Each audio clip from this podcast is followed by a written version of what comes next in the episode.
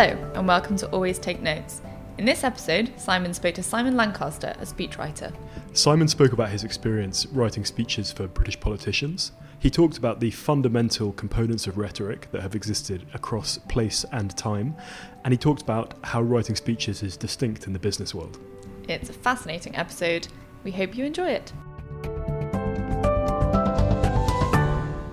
So, Simon, really great to have you on Always Take Notes. Thank you for finding time uh, the day after the general election. How much sleep have you had?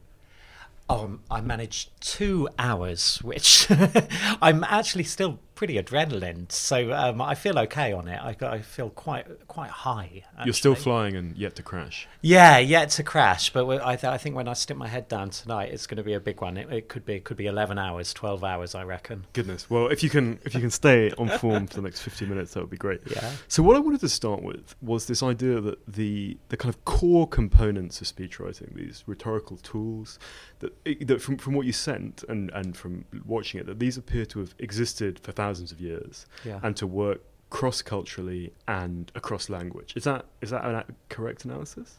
Yes, that's right. So my starting point is Aristotle's rhetoric, so the concepts of ethos, pathos, logos, the cre- ethos being the credibility of the speaker, pathos being the emotions of the audience, and logos being the logic of the argument. And you can see why these w- would work and would not change across cultures, across time, because they actually tie into the way that the brain works. You know, we're forever looking at people. Our instinctive brain makes snap judgments about whether we trust people or not. Our limbic system, you know, we'll get the emotions flowing if they get our emotions flowing. And the, the logic bit is a bit of an optional extra, actually, as long as it sounds logical. If The other two bits are there, i.e., we trust someone, we think they're a good person, they have ethos, we care about what they're saying. Anything they say will sound logical pretty much. So, what else sits in this essential toolkit? How many of these devices are there? Oh my goodness. I mean, you know, there were absolutely hundreds yeah. of different rhetorical devices. And so, and, and I try to simplify because I think you can disappear up your own backside a little bit yeah. on, on, this kind of thing. But I'll just talk about things like repetition. Okay. You know, well, rep- repetition, rhetorical repetition, you can do it like uh, Churchill did mm. it. So the repetition can appear at the beginning of we the sentence. Yeah, it yeah. can appear at the beginning of the sentence. So, like, you know, um, we will fight on the beaches, we'll fight on the landing grounds, we'll fight on the fields uh, and on the streets.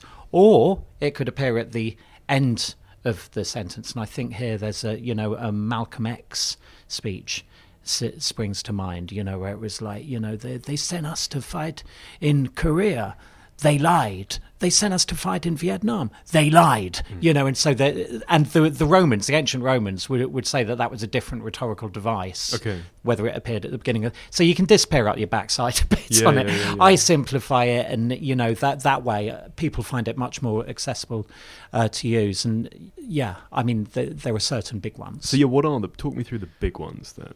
Yeah, uh, the the rule of 3 mm-hmm. um, is one that many people will already be familiar with, I'm sure. But like friends, Romans, countrymen, government of the people, by the people, for the people. Veni, Vidi, Vici, mm. ein Volk, ein Reich, ein Führer. Yeah. You know, I mean, you, you get that all over the place. That kind of runs through everything. So yeah. then you can put that in breathless sentences. You can have three breathless sentences. So, like, um, and you and the actual breathlessness is a trope itself. It's, it has power because it. Yeah. You mentioned this in your speech that it, in your TED talk that it makes. It's it's the sound of emotion, breathlessness. Yeah. Well, it makes you sound as if you're anxious. Okay. So uh, you, you know, like you're distressed. This is the authentic sound of fear hyperventilating yeah. you know so you see this if someone's interviewed after there's just been a bomb go off or a terrorist attack or something like that, and people are interviewed, and they're like, oh, oh, God, it was crazy. There were people running, and then there was a bang, you know, and they're naturally speaking like that. So as a speechwriter, you're trying to kind of imitate the authentic sound mm. of distress, and it makes such a, an effect on audiences when they see speakers do this. So mm. rather than the monotone blah blah blah, you know, then in, instead you've got broken homes, yeah. failing schools sink estates, and it just grabs people's attention. Okay, so rule of three. What, Yeah. what else are the big? Yeah, the breathless sentences and then repetition, which we've talked about. And then you have contrasts, Yeah. you know, which can be opposites or points of uh, comparison. You know, like ask not what your country can do for you, ask what you can do for your country. Okay. The state is your servant, not your master. So, kind of sentences. And you, you made that- you made the argument again in your TED talk that that works because the linguistic balance tricks us into thinking it's a balanced argument.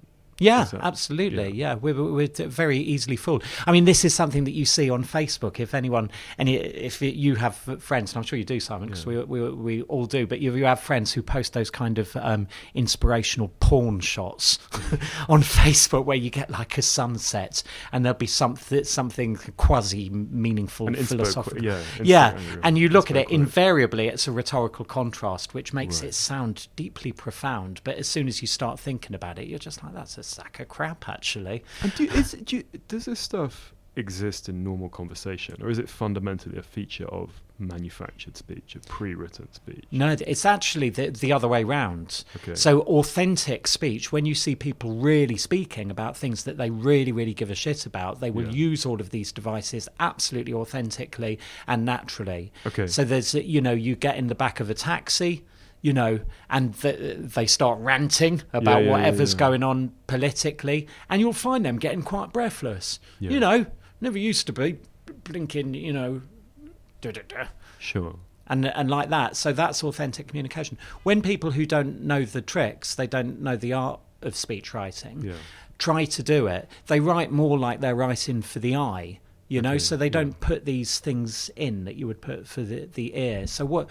Because for instance, if you anyone who's written a book, you write an article, you'd never use rhetorical repetition Right. because it, looks stupid on the page. It looks like Peppa Pig, you know, and, and any intelligent, discerning reader would say that this is rubbish. Whereas when you hear a speaker do it, it just sounds really powerful. It's interesting because I, I remember being told once about Churchill's rhetoric that what is interesting about it is, you know, we assume it's so much of its time, but actually that Mm. kind of quite purple language compared to the quite spare sort of voices in fiction in the 1930s, the way people were writing literature, actually is very different from that time. That you know, it was a wholly different kind of register that he was using.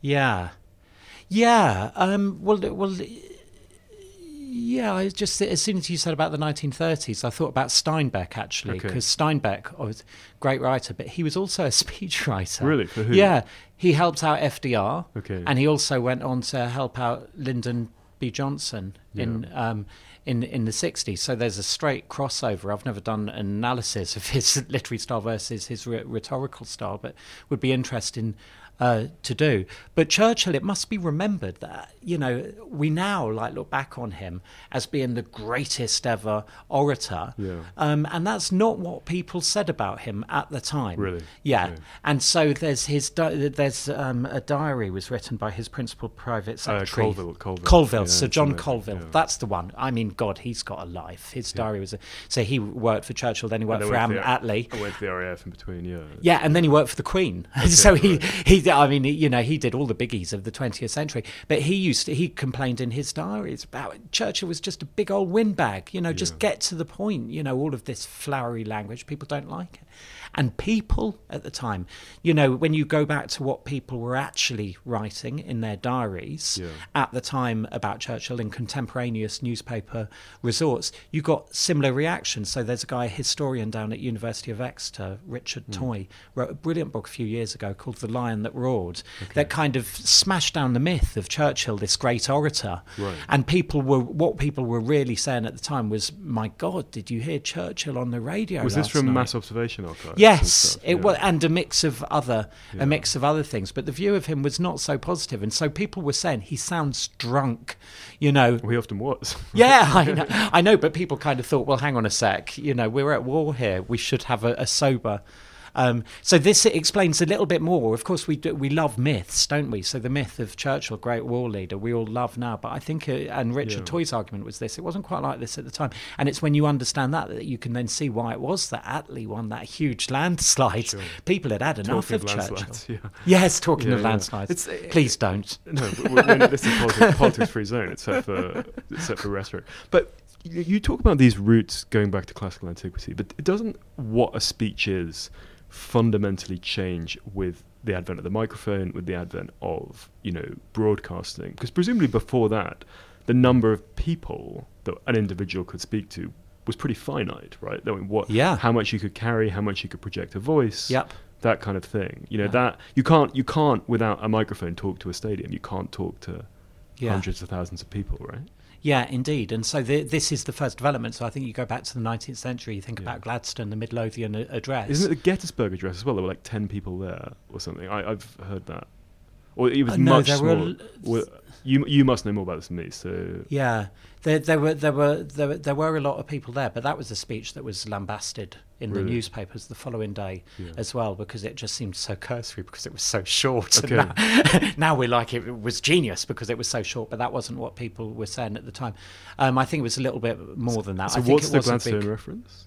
Well, Gladstone's Midlothian address during the 19th century, which is the same speech, but he had to deliver it in town halls. You know, he had to travel and go around the country, and it was published. So you got printed form. I have one of the 19th century versions. I collect some of the old stuff. I Okay. have it in my library at home. So that was the, the microphone. You're right. That was the first advance.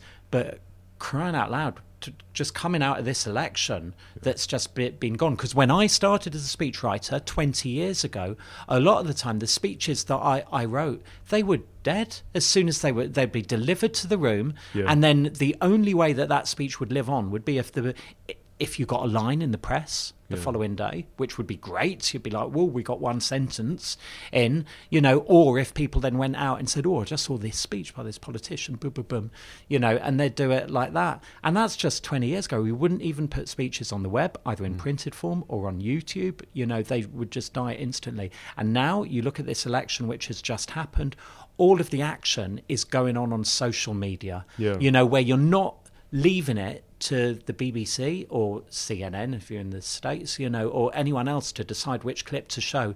You pick the, the, the bit that you want. And that's where all of the money is is going these days. And so mm. if you look over the course of this campaign, like Jeremy Corbyn did a whole heap that it was his only way of re- reaching the public, mm. really, you know, in an unmediated form. And so he put a video out on his his the launch of the campaign Yeah. and it had something like four, five million views. You know, But Boris and Boris Johnson did his walk and talk one. Yeah, And and, it- Rory Stewart and all of that. But I Yeah. w- but I wonder, given that you know before the microphone, you know, the, the, spoken word is in many ways such an i as long as writing exists, it's such a kind of inefficient way of reaching large numbers of people because its its reach is limited and things.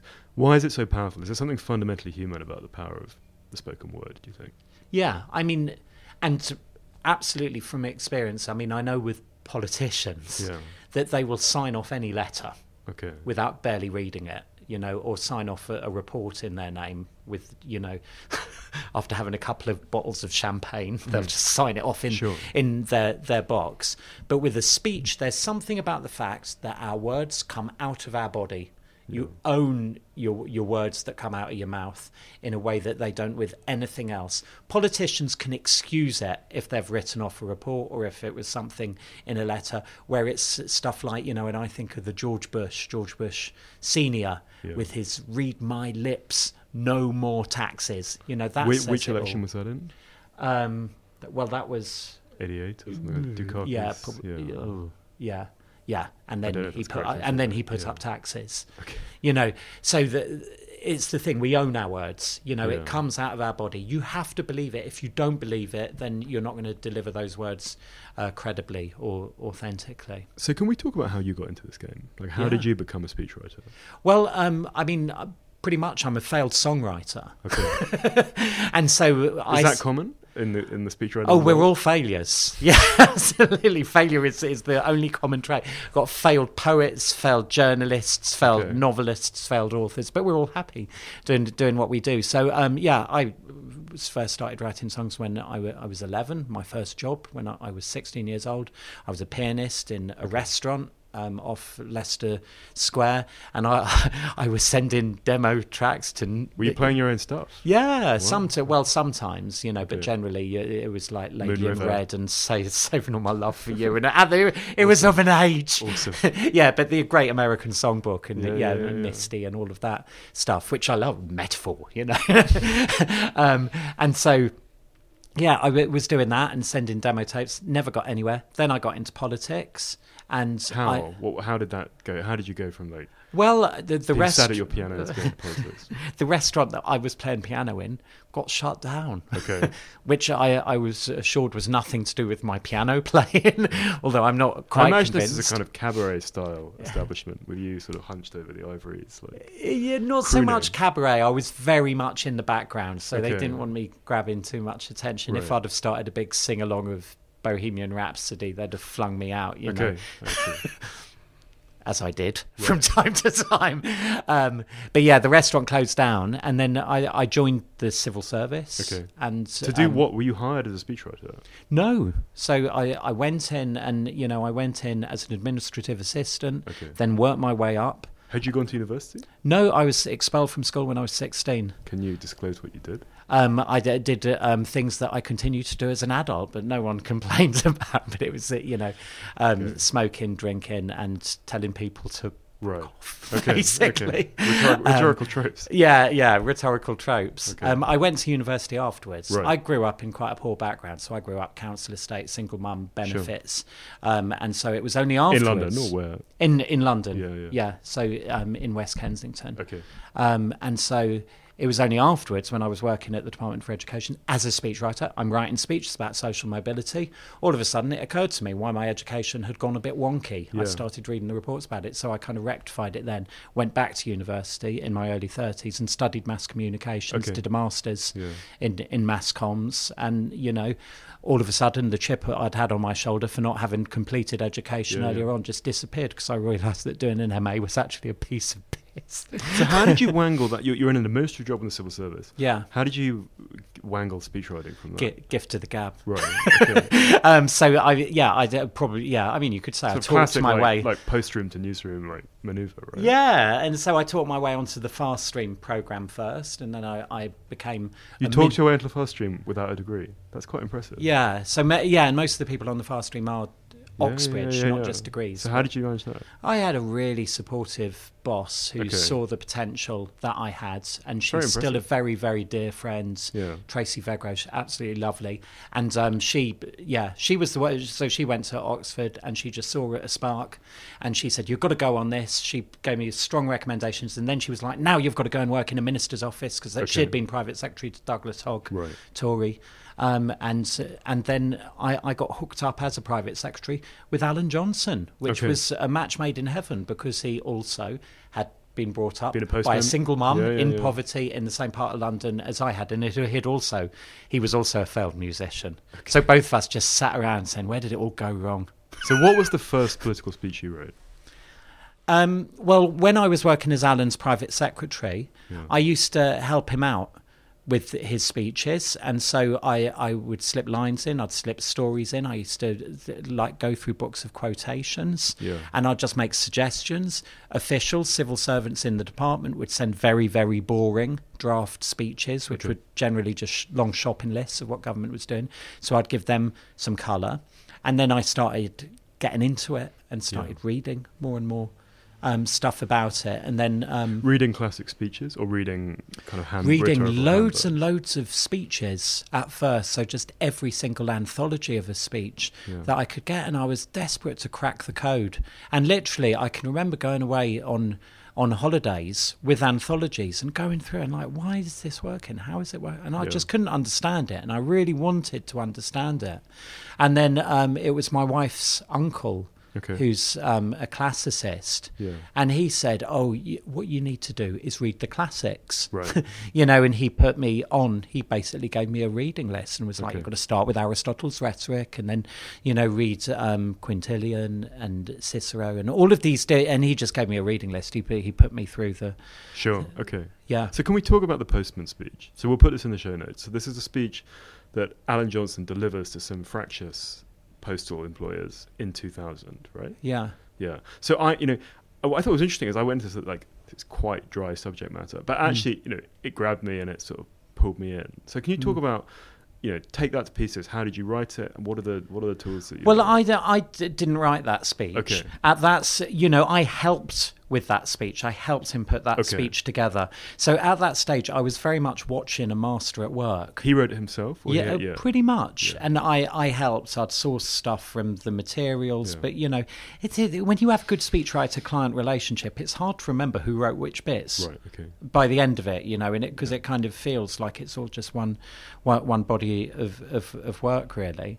Um, but this was this was pretty much how I learned to start off with, and it Yeah. was just watching him because he had this extraordinary power, and it was so inspiring to see him because you'd see him going in with a group of sub postmasters Yeah. like you've got in in that speech.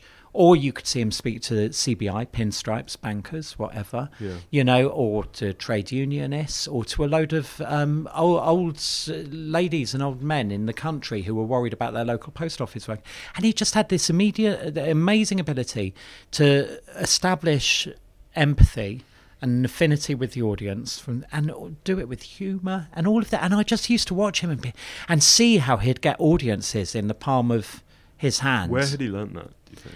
Well- or, or can it be learned? Or how much of that is is instinctual, is intrinsic? Well, it can. I mean, it can totally be learned. I think Alan was an autodidact, Mm. and so he he learned a bit by reading. He was a big, big reader uh, as well, but also because he'd been in the trade union movement, and so he learned it doing that. And what you find actually with politicians is that politicians do have most of them have jobs before they go into politics yeah. where they learn the art of speaking. So for Labour, it's always trade unionists and teachers, you know, whereas for Tories, it's, It's often and- yeah, it's yeah. barristers and business people, Yeah. sales, and you know stuff, stuff like that. So with like the typical political speech Hmm. these days, how is it produced? Is it w- w- say for a minister in, in the British government, like who who's writing it? Uh, there- is there like a professional speech writing corps in the civil service, or are they spads who are doing it, or yeah, like and what's the back and forth? And you know, do people does it have to get signed off by the party apparatchiks? Like lift the lid on that. yeah, sure. So uh, I mean, I, I'm going to speak in general terms and Yeah, largely about my, course, my experience. But the basic way it goes is that ev- every minister. Yeah. Pretty much now, apart from some very ju- junior ones, will have their own full-time speechwriter. Really? and they they will work very closely. Usually, you'll be based in the private office, so you have instant, immediate access, or if not, not far from the private office. Um, there's with the, I think I should separate between the kind of I, the bog standard speeches and the real biggies, you know, because Would you be what like party conference? well, n- n- not just the party conference at once, but you'll kind of. Uh, I, I think if you're a secretary of state, you'll probably give one big one a month, Okay. where all of the press will will be there, and you're announcing something. You're doing something really si- How long are these significant. things? Like, what is the sweet spot length for a political speech or for a speech in general? Do you think? Um, well, um, my my view is always you need to exceed the audience's expectations, and it, when it, it's with some people. You should be mercilessly, mercifully short. You know, if you're really crap at it, just get off Yeah, as yeah. quickly as you can. However, some people are amazing and just keep going. You know, like um, it's this. I mean, it's the same as like Chavez, wasn't it, who would give like three-hour speeches? And Yeah, things? yeah. Um, Castro Okay, as, sorry, as yeah. well. But uh, Trump does this now. Yeah. You know, so Trump will do, will do like a ninety minute rally. Yeah. You know, and the audiences, he's got them in the palm of his hands the whole way. I hate to say this, you know, because I, I would not like to be disparaging about Barack Obama Mm. compared to Donald Trump, but Barack Obama, people would drift off after Yeah. about 16 or 17 minutes Okay. generally you know and one of the reasons why uh, trump is so compelling is because the amount of drama and conflict that he throws yeah, into yeah. the thing whereas with obama it was kind of like everything was going to be just okay and everything Sure. would be just fine you know And, and how, how much of it then is delivery and how much is content? How much is the words on the page? And Hmm. how much is. So, for example, I just had a big magazine piece published in uh, outside of the magazine in the US, and they have a partnership with a company called Audm, like a, which, it, which what it does is it gets professional actors to voice magazine stories. And I had listened; it was amazing. Like it was because you know there are various sort of bots that will get a computer voice to read out text and stuff, but it's Mm. stilted. The delivery is wrong. Whereas this was like a kind of gravelly voiced dude, and there was all this back and forth because it was set in France. We had to get the French pronunciation correct and everything. Mm. But it was like, um, it was brilliant. And listening to it back, it like had a kind of drama that I felt that the written version you know, had, but was much elevated from that. But you know, in, in your field, how much is it like the you know the words and how much is it the person the, the skill of the person delivering it? Yeah, well, there's a famous study on precisely this point, which was done by a guy called Mehrabian. It's often quoted back in the 1970s, where he analysed the relative importance of uh, physical communication, vocal communication, and verbal Okay. communication. So physical is the body language. Yeah, physical is the body language, vocal is the tone of voice, and Yeah. verbal is the actual words that they're saying. So when the, and this is when there's a conflict, when there's a conflict between the two. Okay. And so, for instance, if if someone says, "I'm delighted to see you," you know, but their feet are pointing away from from you, They're then you, they want to get they want to get going, you know, Yeah. and that's or the arms crossed or yeah, the arms crossed. So that's that's the point that he was looking at, and what, what he found was, and I'm probably going to get the numbers a bit wrong here, but it's round about. It was about sixty percent was the physical, Okay. um, and and um, I think maybe twenty five percent was the tone of voice, and the rest was the words. I've Is that put- in one-on-one communication or is that in to a group? I'm not sure, Okay. but I don't see why it would be different if it was. You think it's not? It's not a fundamentally different dynamic speaking w- to a crowd. Well, speaking it, it is, but I think in terms of working out whether or not someone means what they say, Yeah. you know, then I don't see why there'd necessarily be a difference. And this is the thing. This is something that you see all the time where people will, di- uh, speakers who don't believe what they're saying, whether it's politicians having to abide to a collectively agreed line or business people having to say a strategy's good when they actually they think it's a crock of crap, you know, then their body language will send some sort of cue to the audience which will give away the fact that they're they're lying. And you see this all the time. You see it all the time when speakers will almost wince Well, so what are the tells? Yeah, what are the tells in that situation? I mean, you know, that pe- people will screw their faces up and will Okay. act, and words will get stuck in their throats. You know, I mean, their body is rejecting, Yeah. their body is communicating what the truth is to to people. So there was a fab example just in well, there were heaps of fab examples in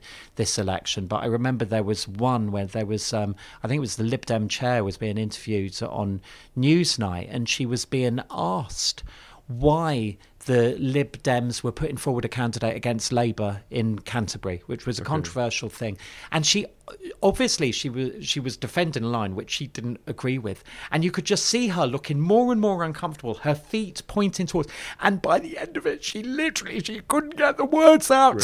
she was going like that, and her body was just screaming, "I don't believe. Why did they make me say this crap? I don't believe it for a second. And so, for, uh, for a writer yeah. A speechwriter, you're always trying to put into their mouth words that are going to come out of them with maximum conviction and sincerity. Because if they are lying, their bodies will, will give it away. So, you- what is the power stance that you see at party conferences? You know, Iain Duncan Smith with his like chest open, the legs sort of slightly spread. You know the pose. they Yes, I, I do. I mean, I think this is quite a controversial area. I, I mean, I'm an expert on the words. I'm not Yeah. an expert on the body language, but I know a bit about this. There's a famous there's a famous TED talk, but I think it's Amy Cuddy, Okay. which is introduced that idea that if you lift your hands above your head before going to make a speech, you'll boost your serotonin levels, which will make you feel better about yourself. Then it's like giving yourself a dose of Prozac before you go out there. Okay. So that makes you feel good. That's kind of as uh, I think that's the essence of what she says. But I think that she's had some critics. There are people Right. that question the veracity of the science behind it. But but nevertheless, this is a TED talk that has had millions of views, and people talk about it and abide by it. And so it's um, it, it, it- yeah. I mean, if it if it works for you, there are many people Yeah. who swear it works. Then maybe it's a placebo. I don't know, but whatever works for a speaker is all How good. did your government career then continue? You were in government till, till 2007. Yes, that's correct. Yeah. So, um, so after being Alan Johnson's private secretary, I then got a job writing speeches for Patricia Hewitt Okay. when she was Secretary of State for Trade and Industry and Minister for Women and Equality, um, and that was great fun because she was a brilliant speechwriter. Actually, she had been Neil Kinnock's speechwriter Mm-hmm. Okay. back in the mid '80s and famously helped him with his militant tendency Yeah. speech um, back then, and so she knew a lot of the devices like rule of three, contrast, and stuff. Yeah. So she was she was great to work with. I loved working with Patricia. She was great fun. And then when Alan Johnson got bought into the cabinet by Tony Blair, um, Alan said, "Would you like to come and join?" Well, because we always thought of it as being like music. Literally, he called me up and said, "Do you want to get the old band back together?" Okay. and I was uh, keyboard at the ready, boss. You Right. know. And so then I start with Alan and work with him at Department for Trade and Industry, as was, and then we moved to education, which was brilliant. You know, when Blair was Prime Minister, education, education, education, Yeah. happy days. And then we went on to health after Gordon Brown had become Prime Minister, when um, it was kind of like the dark clouds had set over over Then you led the Whitehall. project, yeah. Yeah, and so I was like, I've I've had enough of this. You know, it was a, a bit miserable uh, for me after Gordon Brown had become prime minister. The you know the energy had gone out of government. I felt that Blair was a real leader, gave real energy within government. I didn't think Gordon Brown did that, and um, literally, I remember handing in my notice, sticking two hundred quid on David Cameron to be the next prime minister at five to two odds. Wow. Okay, Um, so you, yeah. cleared, you cleared up on that one. Yeah, I did. I did all right on that, and then um, I did. Yeah, not on all my bets. I just lost some money last night, but that's another story. And then I left and set up my business. This episode of Always Take Notes is supported by Clean Prose, London's first co working space designed specifically for writers.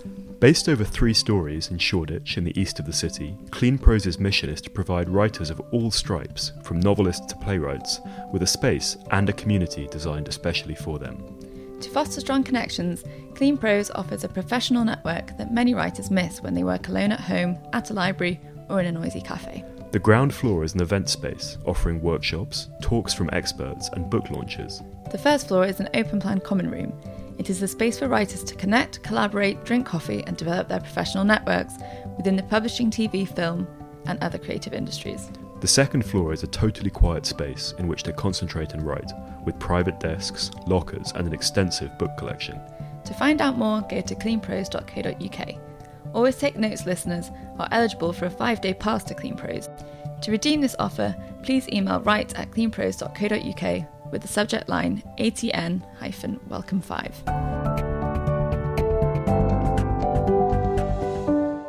And just on, on the government thing, how are speechwriters perceived within the wider civil service? Because compared to, I don't know, Hmm. you know, doing something really fucking dry, like it sounds like quite a fun and interesting job, and Yeah. start, you've got a lot of contact with senior people and things. Are they are they sort of respected, or are they regarded as like having pulled something very smart out of the bag to have done that? Yeah. Or, As as with so many professions, Yeah. if you're doing it well, yeah. you're treated with respect. If you're you're not, you're out instantly. And so I think it's probably, without exception, it's probably the most vulnerable post Really. when there's a reshuffle or change of government. People will stick with their heads of comms. Their principal private secretaries, you know, but the speechwriter it really requires that personal connection, and if it's not working, boom, you're you're just out. So as long as you're keeping the customer satisfied, then the civil service will will will. I, I always I still have great relations with the senior civil servants in all of the departments that Yeah. I, I I worked with, and like I completely admired what they did. Hugely admired their intellects, but equally they liked the way that I, I could just step back from an issue Yeah. and just give it that re- the really broad brush strokes. The metaphor that stuck in my mind that a speechwriter in Whitehall said to me was that, like when I first started was like you've got to move. Imagine you've walked out of your department, out of Whitehall, you've gone to the top of Primrose Hill, hmm. and then you're looking back over London. You see your department is this tiny little, you know, chimney Yeah. in the background, and then that's the picture you want to create. So, how did setting up your own business work? How did you go about building up a client book, and how did that kind of commercial work compare to having done it in government? Well, it, it, I, I mean, it was extraordinarily easy, actually, and also extraordinarily satisfying. Okay. Um, and so, to the first point, I when I when I made the decision to leave, and it was you know not a decision I took lightly. My wife was pregnant with her first baby um, at the time, so she said she said, well, if you think it's a good idea, great, you know, but write for me a business plan setting out how this is going to work. So I did write out for her a business plan. I thought there's a gap in the market here, you know, that where in comms there's all sorts of other specialisms, you know, guerrilla advertising, viral marketing, Yeah. all of this kind of stuff. There don't seem to be any specialist speechwriters. So I thought there's a gap Okay. here. And I had all of these plans how to market the business, putting ads in the back of The Economist, mm. going to networking events and all of that. And as it happens, pretty much as soon as I walked out, I the phone was ringing and it's not stopped. Really? You know, Okay. and and I mean I'm turning work away literally literally every single day. And um the and it's good stuff that I do. And it's so satisfying because when you're writing speeches um in government you're always constrained by what the line is Yeah. you know? Um, and so you can be creative but within very narrow parameters really. If any if any politician in, in the conservatives has said anything other than get brexit done over the last few weeks they'd have been shot By, you Dom- know? by Dominic Cummings, yeah. yeah, it absolutely. Um, whereas in business, it's completely different, and there was just such massive scope for creativity. And whereas within uh, the civil service, there's an inherent skepticism, and you know, just risk they're risk averse. Yeah. Whereas in business, you could say, "Oh, I think we should frame it like this. Let's start off with a clip from Gladiator or Star Wars, or Yeah, yeah. you know, something like that," and they'd go. Brilliant! They were just instant, so you could be really creative, and I was just like, "Wow, this is fab."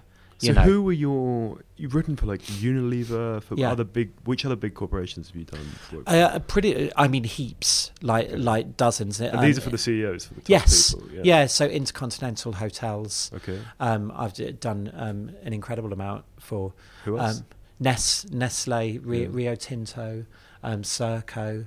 Um, oh my goodness, Cadbury. That was one of the first ones that I did. So when Cadbury was being taken over by um, Kraft, um, all sorts, yeah. all, all sorts. And so a rule of the podcast is we always talk about money and how it relates to people's writing lives. Mm. Like how is a speech priced? You Yeah. know, oh, do you charge by the day, by the hour, by the word? Like what is the what is the way it works? Well, um, this was something I thought about when I was setting up my business. Yeah. So I, I had two models basically, which is like I can charge by the hour or I can charge by the word. And one of the first speeches that I You never I- thought of doing like just a single project fee of like this is what a Simon Lancaster speech costs. Well, that was the per word, word, yeah. basically. So I remember saying um, to so, Because if you go by the word, sure, the incentive is like a Castro-esque three-hour job every time, right?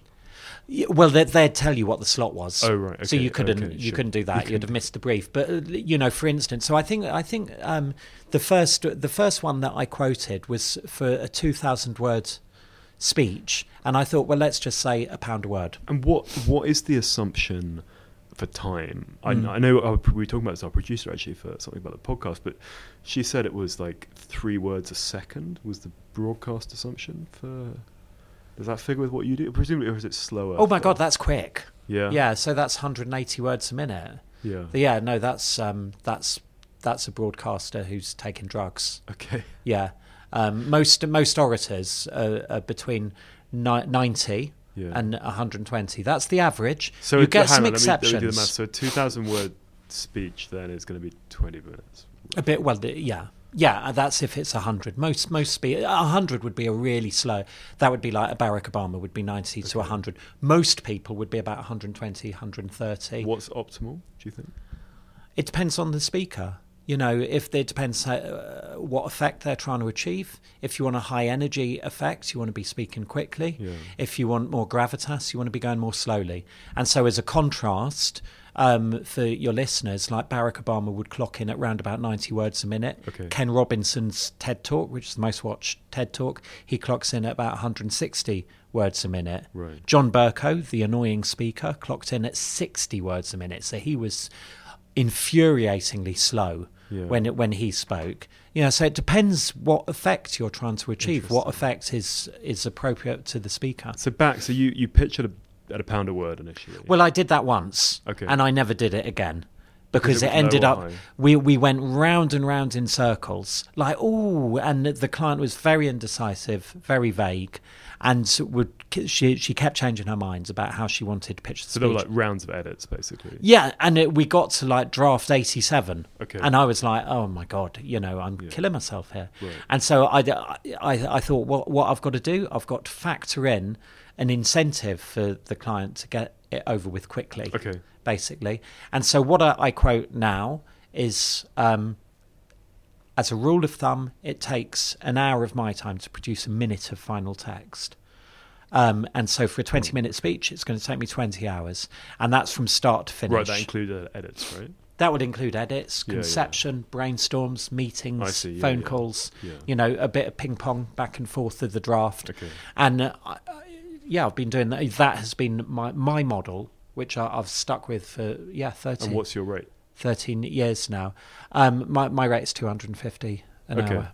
Okay. So for a job, like for a speech, 20 hours work, you're looking at about £5,000 for a, for a speech. Yep. Yeah. And you've Yeah. got more work than you can handle. Yeah.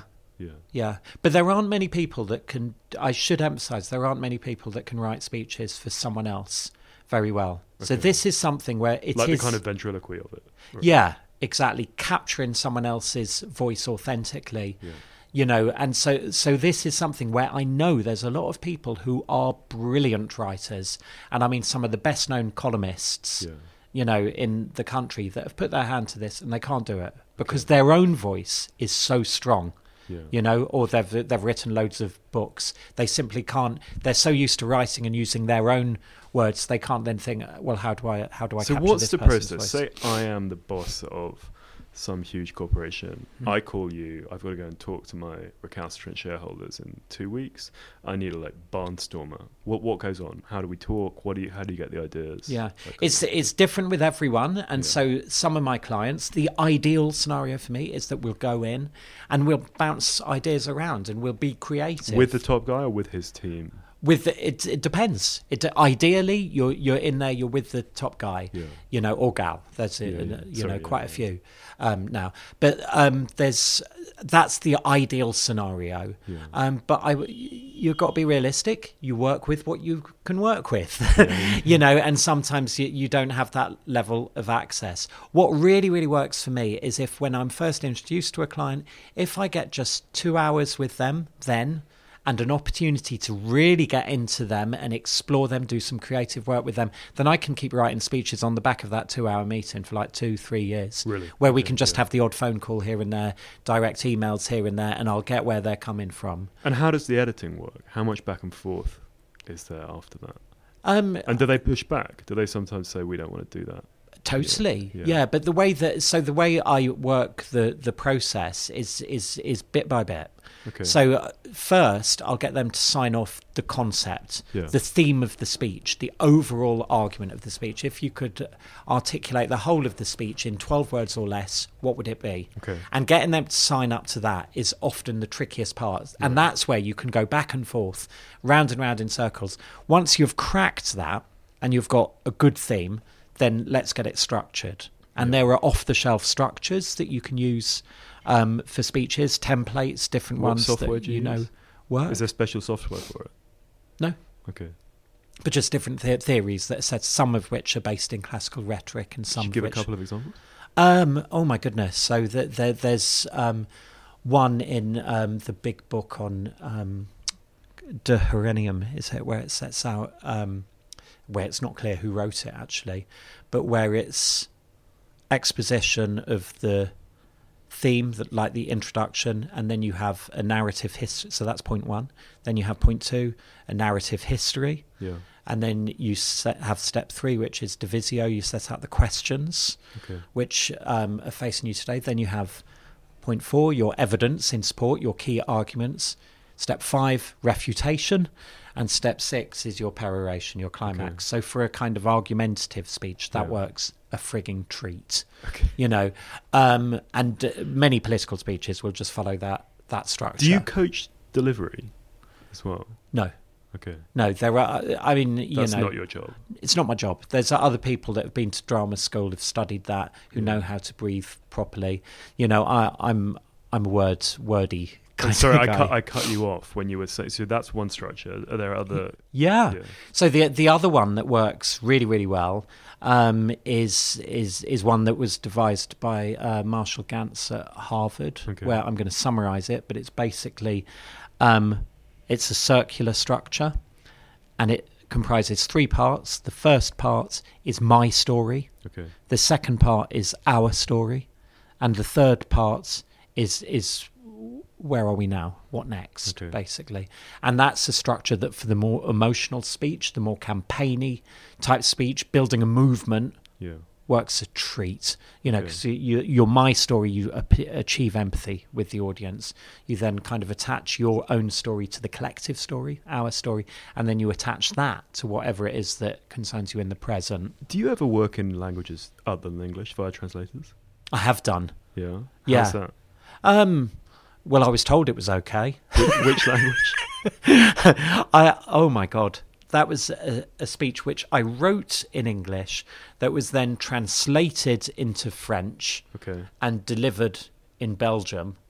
Um, In French. yeah, Yeah, not in um, yeah, and then and then was translated back into English and pumped out as in the English headlines. So that was Okay. that was a bit weird. I was told it worked, whether or not it did or not. on the barricades. Yeah. Can we talk about these specific examples you sent over? So, as with Mm. anyone on the show, we asked for some, you know, to send Mm. examples over. And yours were quite an esoteric mix. So, we had Oprah Winfrey, we had Greta Thunberg, Thunberg and Mm. Trump. So, we can talk about that Oprah speech. So, it's a Golden Globes Yes. speech. yeah, Um, and you were talking about this is like the storytelling yeah, technique. We'll put a link in the show notes so listeners can see it.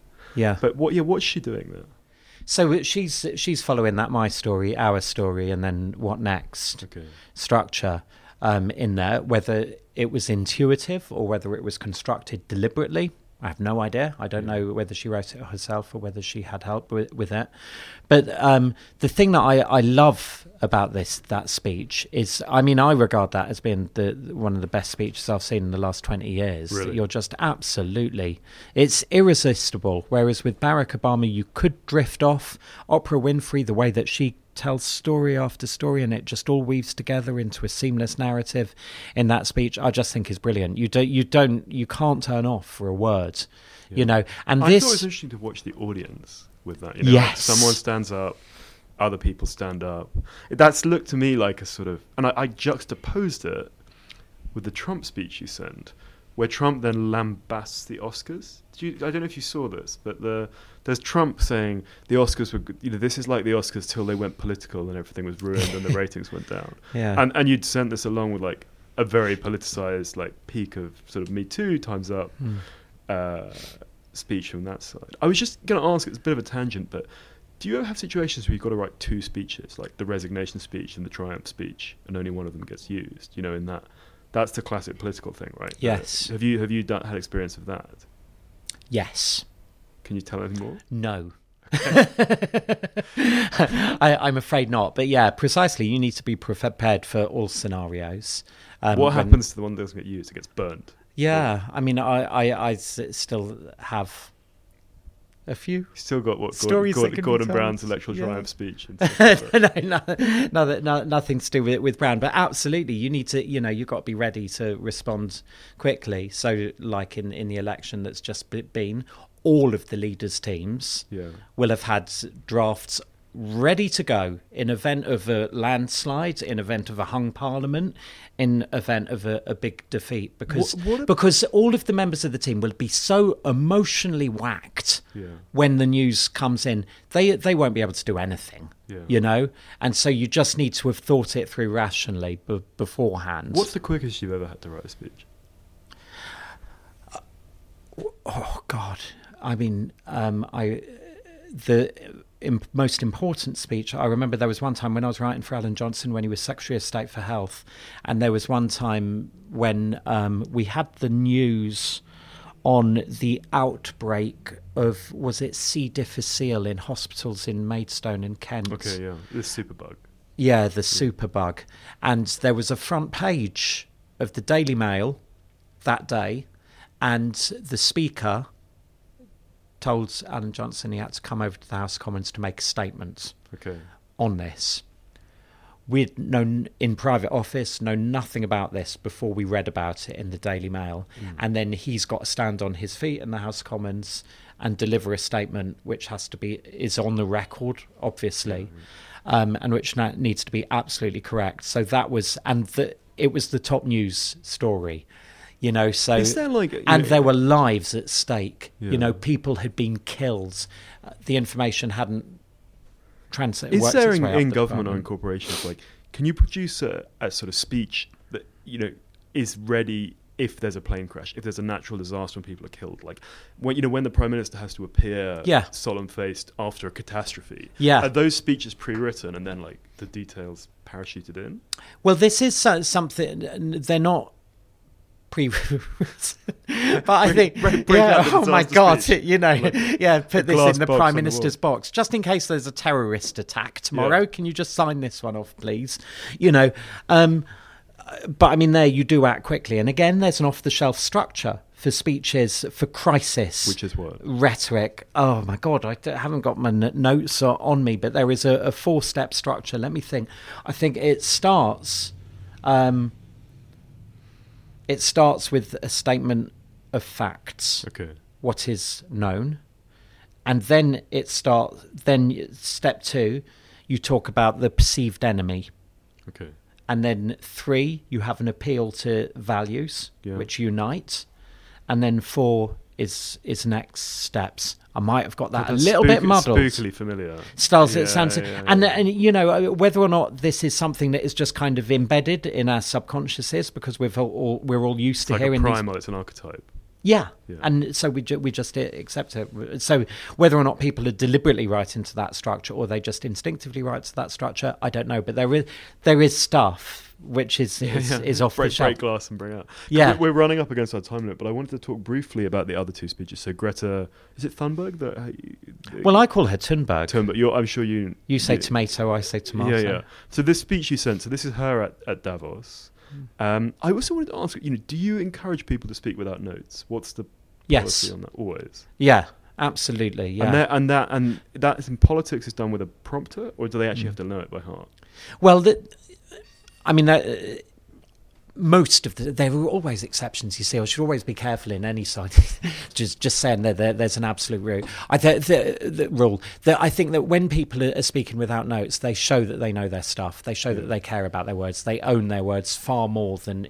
You know, when people are reading from a script, they invariably go into robot mode. But isn't the risk that they're going to deviate off your careful Yeah, and there approach? and that happens uh, as well. You know, unless you're a complete gimp, you know, you're not gonna you're not gonna completely ruin your speech. And there's only one example I can think of someone who did that, which is um, Ed Miliband, where he did a speech at party conference. I think it was 2015 or 2014 Okay. and um, he he tried to deliver a one hour speech from memory, and he ended up missing. I think it was the deficits and immigration. What what is best practice for that? Is it to have like cue cards with a few things on? Or Yeah, I mean, whatever works, whatever works. Different people, different.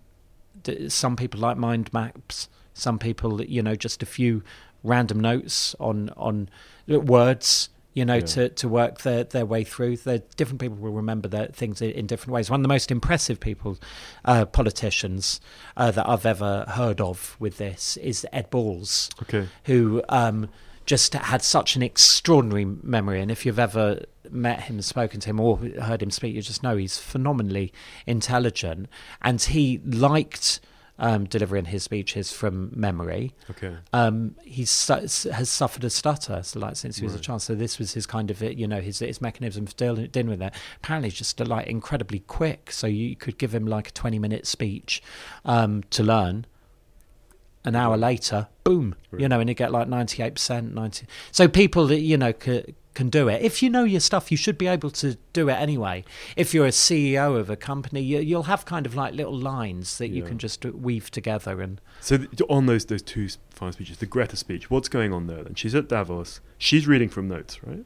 Yeah. Yeah. What are, what are the tropes that this is the house on our house on Mm. fire speech, which again we'll put in the notes. Yeah. What r- rhetorically, what is being done? Well, the thing I want, want to highlight about that is is the metaphor, really. So the the idea of the the planet as a home Mm. and our home is on fire. You know, which I don't know if you but house not home is the is the term she uses, right? Interesting. She doesn't say our home is on fire. She says our, Our house, house is which is more is powerful. I think. Yeah, it's more vi- visual, Yeah. and so the, you see the Extinction Rebellion march that you Yeah. you had through um, through Whitehall the other week, and almost all of the signs that we were, were being held up were metaphors. Okay. You know, and this is the way we communicate about some of the biggest issues of our time. So there were a number of people who were holding above their heads cardboard box houses that they're Yeah. made with flames coming out of them. So Okay. this is a message that has got through. Some of the others that metaphors that people are using were like, you know, you fossils fucked our planet. Yeah. People were kept walking around with signs saying that and respect our mother. Mother Earth, Right. you know, so d- different metaphors, and that's what I think was so admirable about that speech. Just the way that she coined this idea of the the planet as a home, and then of course that f- it follows from there. We're a family sharing that home together, so we all need to take some responsibility. Brilliant, persuasive. Do you have any idea, like both with the Oprah one and that one, whether they wrote it themselves or whether they were pre-prepared? Like, do you know what the backstory was behind the language? I, do, I don't, but I mean, um, my my my my my hunch is that they were both prepared. For Yeah. they had some help with both of them because they're just too brilliant. Yeah. You know, um, I mean, they, I don't. That's my hunch. I don't know. And finally, Trump.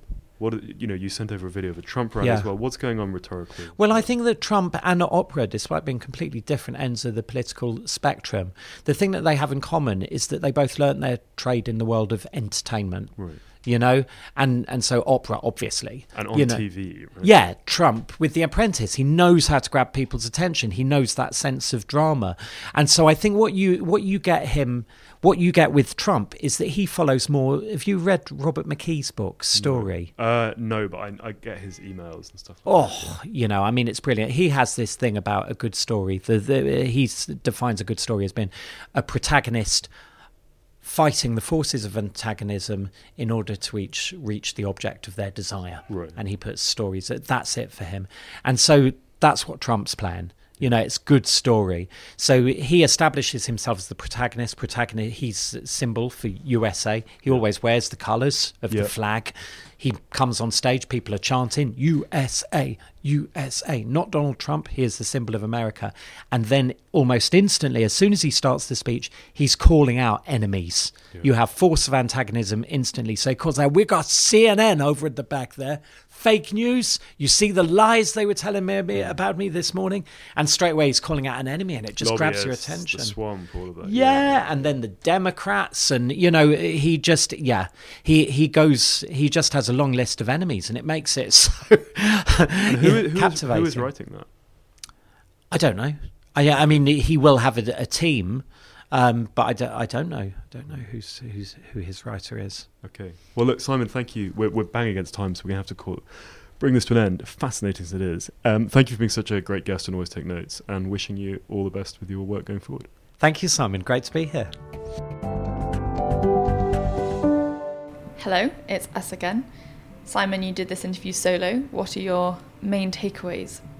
It was very interesting because it was something that I knew almost nothing about. So uh, we recommended to get him on by a friend of mine who'd um, heard him talk at a workshop at his place of work, and uh, it was fascinating. I was like a like a complete student being schooled in how you write speeches.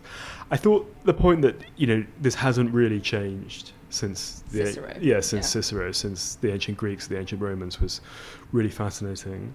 So I thought he was just an impressive guy. Like he hadn't you know come from a background where you know this was this was sort of something that seemed possible. He walked his way in through the lower echelons of the civil service and and made it work and fitted, I suppose, with our aimed mission to have writers of all stripes.